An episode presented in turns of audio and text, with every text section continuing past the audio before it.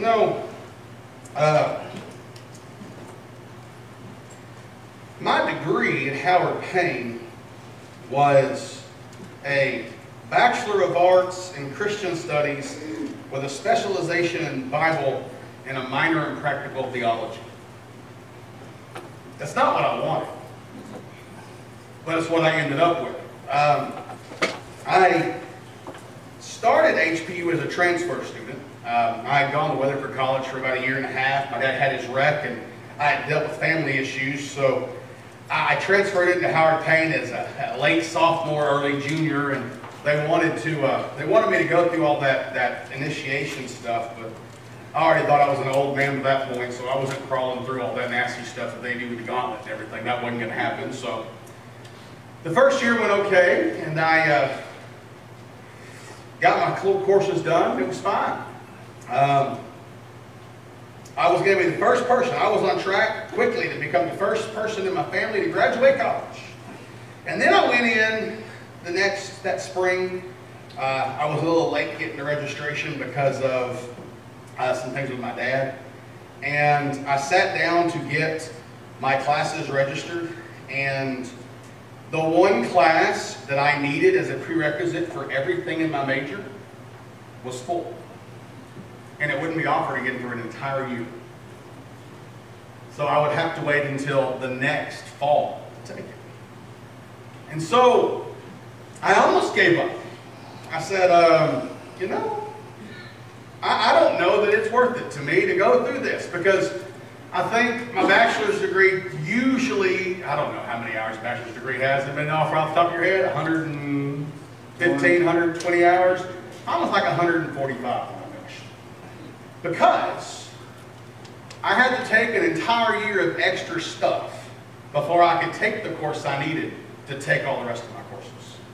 And so that's why I ended up with this huge degree that uh, I really didn't want. And it cost me a little bit more money than I wanted it to, too. It took a whole year of, of nothing but fluff classes, really. Um, but it became my minor. I wanted my specialization to be Bible, and so it became my minor as practical theology. Uh, I was going to get a minor in something else, but that didn't work out. Um, but I had this goal, and I worked at it, and I stuck to it. And I did graduate. Um, you know, it took me it took me about eight years to get a four-year degree. but I worked at it.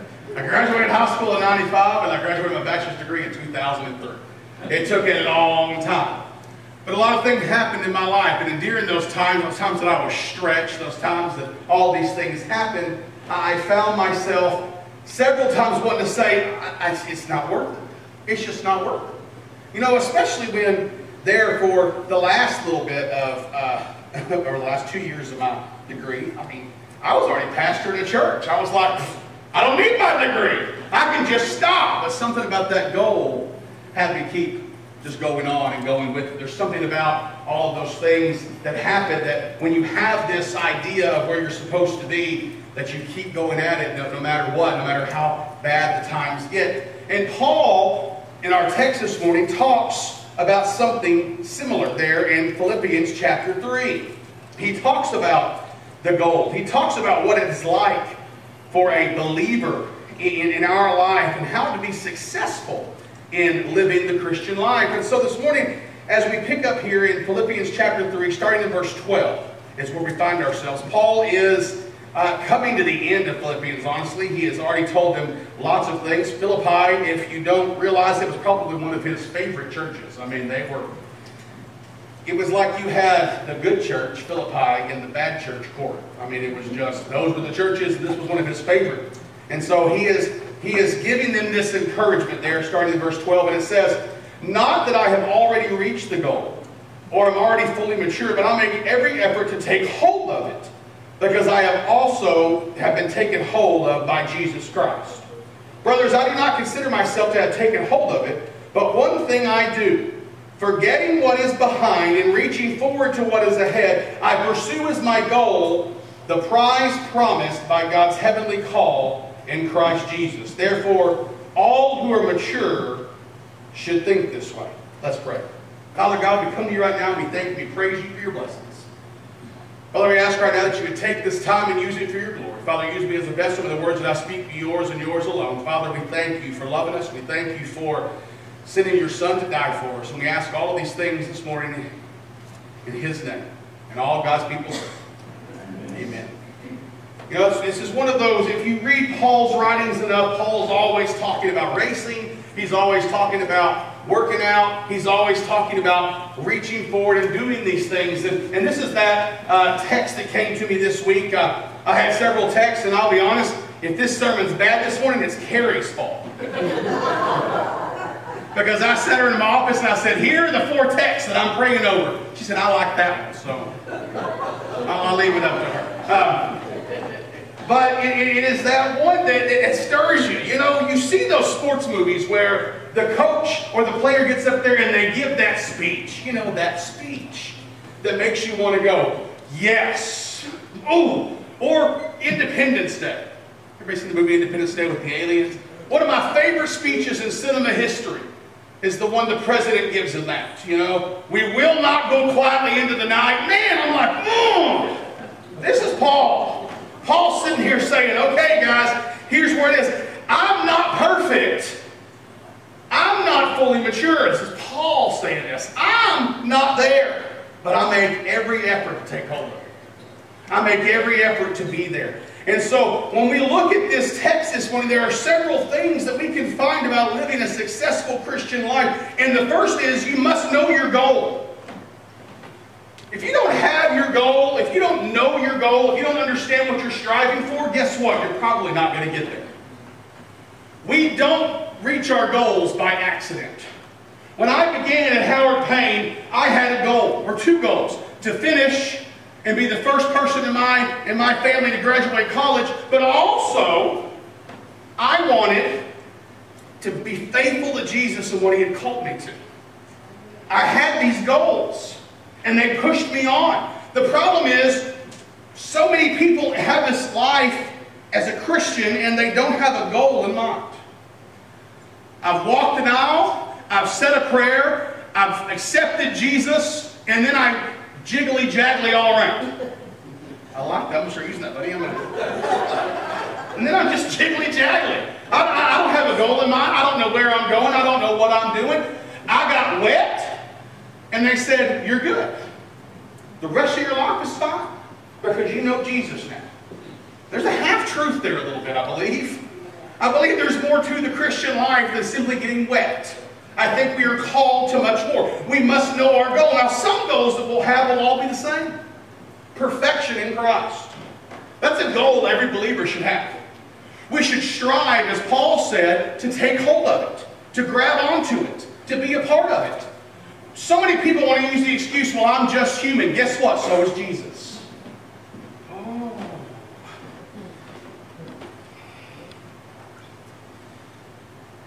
I had a professor ask me a question in undergrad, and he said, Did Jesus do the miracles by virtue of his humanity or by virtue of his deity? Because what he said was, Jesus shows us what it means to be fully human. And the rest of us on some levels are subhuman. Ooh. So when we say, well, I'm only human, so Jesus was human too. He was 100% completely human. You know, and, and, we see in his temptations, we talked about this a few Wednesday nights ago, in his temptations we see the one thing he was tempted to do there was to use his divinity as a one-up. Turn these rocks into bread. Throw yourself down from the temple. Show people who you are. Use your divinity, Jesus, and people will follow. And Jesus said, No, I'm not going to do that. He didn't use his divinity as something that helped him along. And so we know that one of our goals is perfection in Christ. We are to reach out for that. We are to say, okay, just because I'm human doesn't mean I can just say, well, it really doesn't matter. I need to strive to be the person that God has called me to be. He literally says, at least two times in Scripture, be perfect as your Holy Father is perfect. And I read that sometimes and I go, oh my goodness, Jesus, who are you talking to? Not me. No, I'm talking to you. I want you to strive for that perfection, to be the person that I have called you to be, and to live your life in that way. You have to know your goal. One of our goals is the resurrection of the dead, right? Resurrection from the dead. That's a goal that I have. Paul says it over and over again. He says, Well, when that day comes. Why does he say that? Well, he's assured of his salvation. But the truth of the matter is, until I die, I don't know. Until I die and I wake up, it's not sight yet, it's just faith. And so we have this goal of resurrection from the dead. We have this goal that says, this is who I am going to be. I am going to put my life out there. And so Carrie and I had a discussion back years ago about death uh, and what's going to happen when we die. And uh, I told her, because of the position that I'm in, I can't see myself being cremated. And she said, but it's cheaper. Well, yes, it's cheaper. see how much she loves me, right? But it's cheaper. I want to pocket. Yes, it's cheaper. And I'm not saying it's not a viable option for everybody because we serve a God who can do what God's going to do. But for me, as someone who is called to present the gospel with my entire life, I don't know that cremation paints a picture of the resurrection from the dead as well as burials. Because when Paul talks about that, what's he say? A seed is planted and it grows up. And I'm like, you know, if I wasn't a pastor, I'd probably say, yeah, it's cheaper. It's cremation for me. Because I believe in a God who's that powerful. But I believe my whole life needs to focus towards that. That's one of my goals. One of the goals that God has set upon me. And so I want to, with every living breath that I have and with a few breaths afterwards, I want to keep talking. Tell Carrie I'm going to preach my own funeral.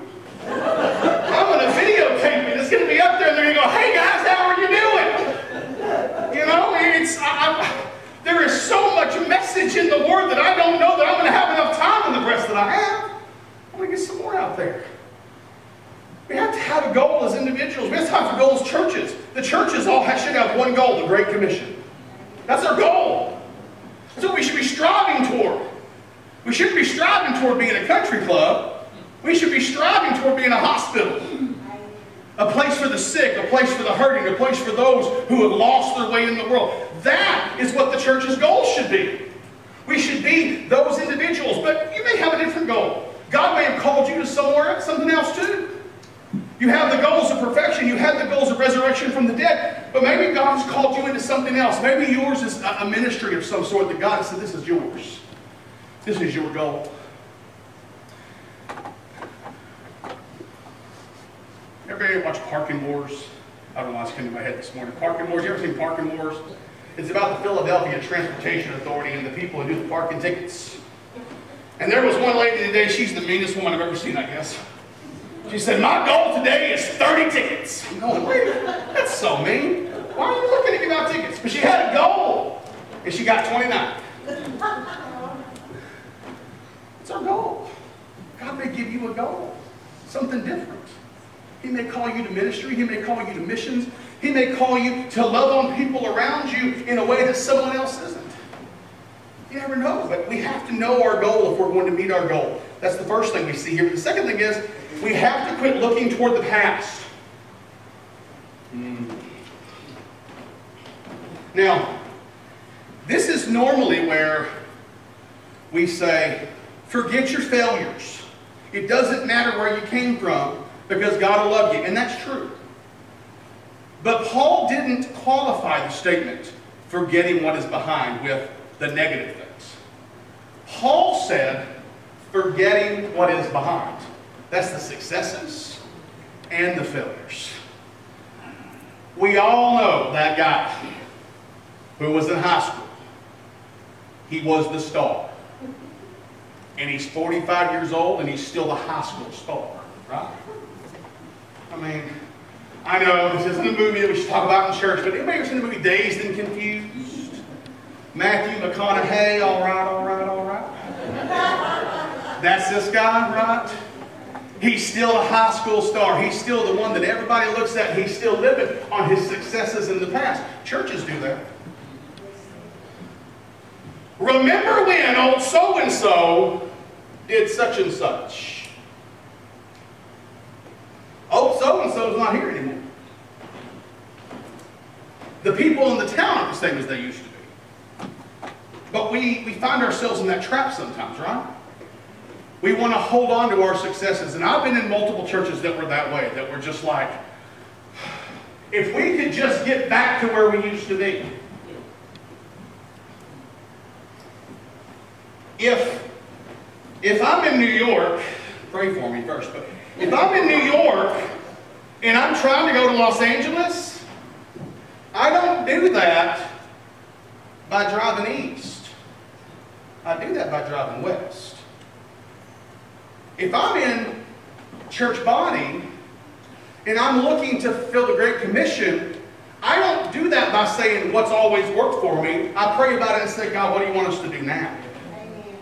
Where are we going to go now? We have to forget about all of those things in the past because the problem is they don't count anymore. Carrie was in my uh, boot camp group at Howard Payne. And uh, you don't know what boot camp is, boot camp is freshman orientation. So I orientated her pretty well. We came, and I had one lesson the first day of boot camp. And I went, and there was one of those guys. He's the senior stud. And I would say, so tell me what you did in high school. Or tell me who you are. Or tell me who you are. And everybody else was like, well, I'm this person, that person. But then when we got to this guy, he started telling me about all the things he had done in high school. And I said, it doesn't matter what you did in high school. This is college. This is something different. My favorite movie, one of my favorite movies is The Lion King. I've watched The Lion King. I like Rafiki, the little baboon. My favorite scene, shit, Kirk already knows where I'm going with this. My favorite scene is he went and he, he, he finds Simba. Remember, he Simba! And he finds Simba. And he's walking along and he's talking to Simba about the things that had happened, and Simba's just all depressed because he's killed his father, blah, blah, blah, blah, blah. And Rafiki hits him on the head with his stick. And Simba goes, What was that for? He says, It doesn't matter. It's in the past. that it doesn't matter. Let go of what's back there. Successes, failures. I mean, we see it. We see that in Lot's wife, right? Lot's wife. The angels say, Go. Get out of here. We're going to destroy it. Don't look back. And she's like, oh, she becomes a pillar of salt. Man, we can't look back at what's going on. We can't look toward the past to move forward. We're always finding people in movies who are trying to get away while looking behind. You know, horror movies are the worst. Don't stay in the house, just run, stupid. Don't hide in the closet. There's nowhere to get out. You go. You don't look back. That's the issue. We always are looking back. How can we do this? How can we get back there? It doesn't matter what happened back there. In an individual life, in a church life, in a community life, what happened back then doesn't really matter. Matters what's moving forward. It doesn't matter how bad I was back then. It doesn't matter.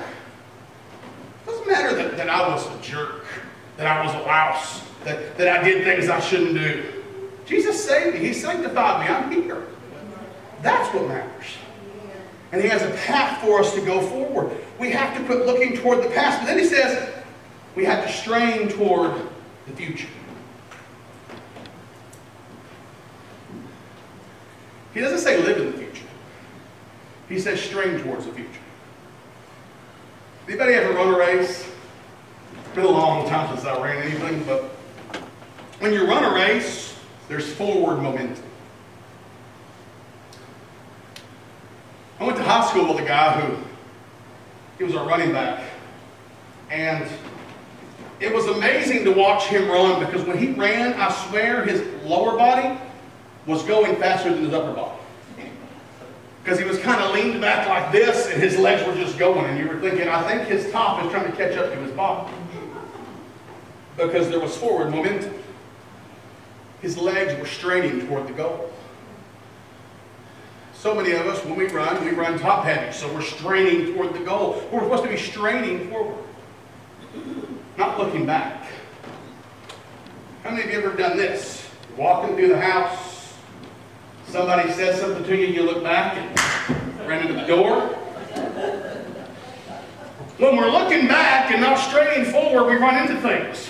We find ourselves in situations we don't need to be there. We're not supposed to be always focused on there. We're supposed to have our goals there. We're supposed to know where we're going. We're supposed to know that eternity that, the eternity that we're seeking is there. We're supposed to know that's there for us and for our neighbors. That's what we're trying to get to. We're straining for that. Straining for the future. Straining to get there. Trying with all my might. And not looking back while I do it.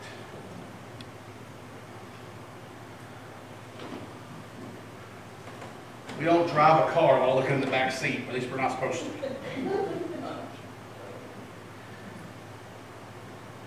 But I love what he says here that I pursue my goal. We must run the race in the present. He doesn't say, I pursue.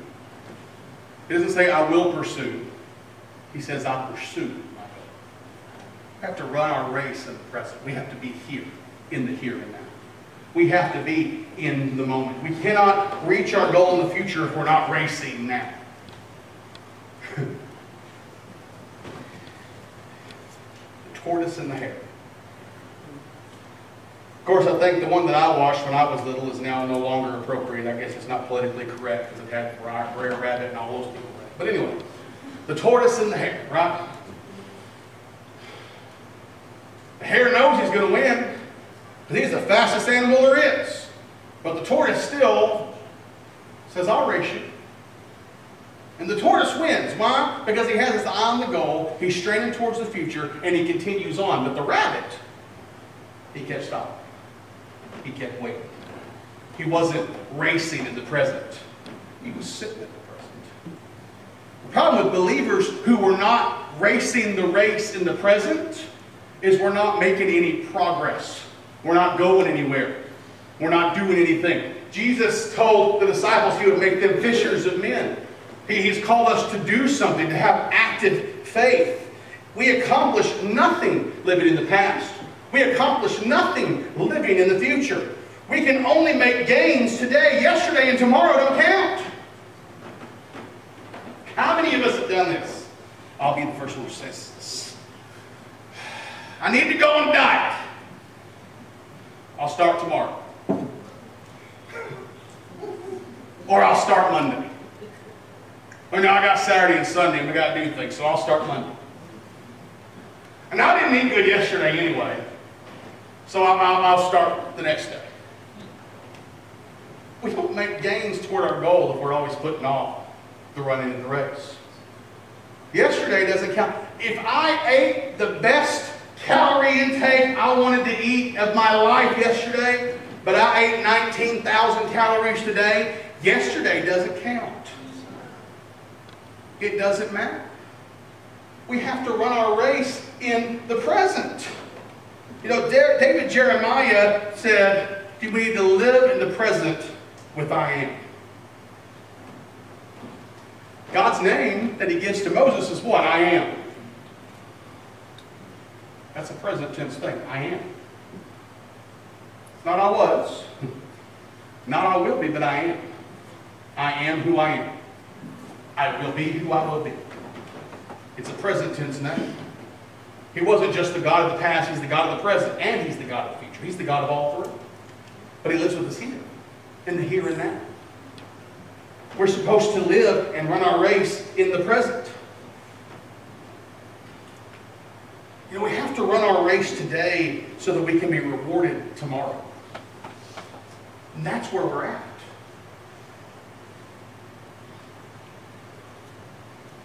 So many of us spend our time looking for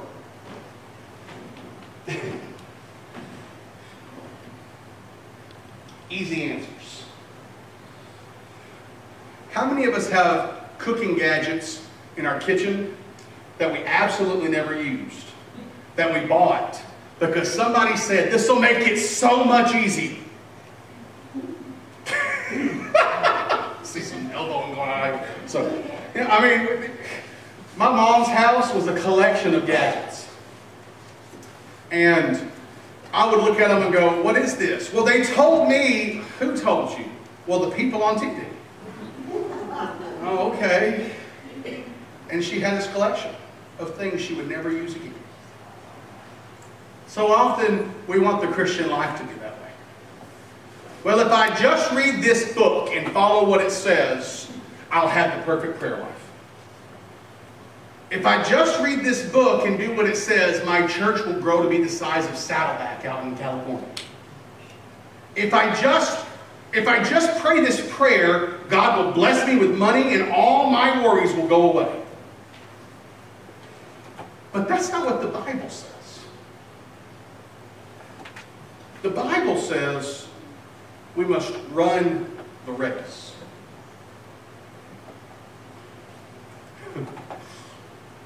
um, I don't know a lot of people who enjoy racing. I mean, running the race. You might enjoy getting behind a car wheel and racing. I can do that all day long. I've known a few who absolutely love to run a race. And they'll run 27 miles and never break a sweat. And they love doing it. Good for them. For the rest of us, we go, you want me to run how far?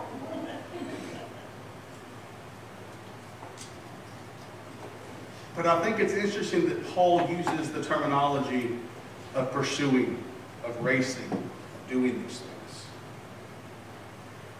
Because he's not saying it's going to be easy. There's not a quick fix. There's not a way that if we just, it will just. That's not the way it works. We're called to run the race in the present, straining toward the future forgetting the past, always knowing the goal for which we're living. That's a successful Christian life. Maybe this morning you have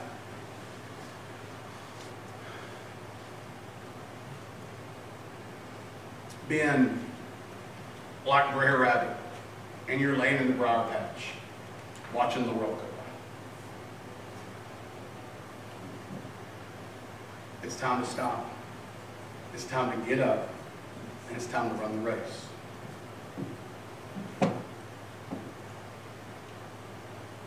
Maybe this morning, you've been running the race and you're finding yourself tired. You're not alone. God is there and He sent people to run alongside you, to hold you up.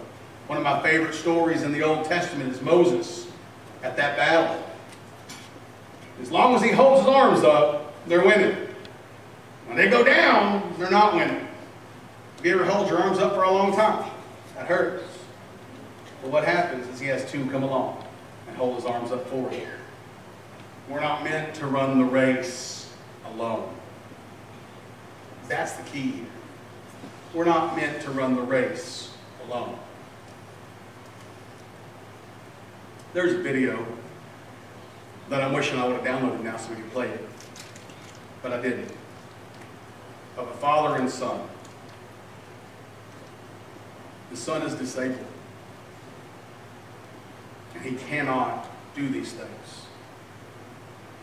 But dad carries him through triathlons, through these races, so that his son can experience something he couldn't experience on his own.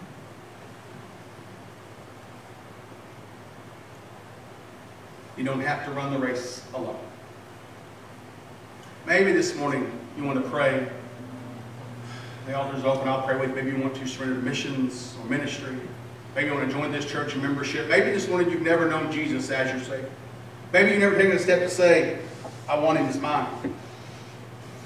It's easy. You just walk down the aisle and say, I want to know Jesus, and we'll go from there.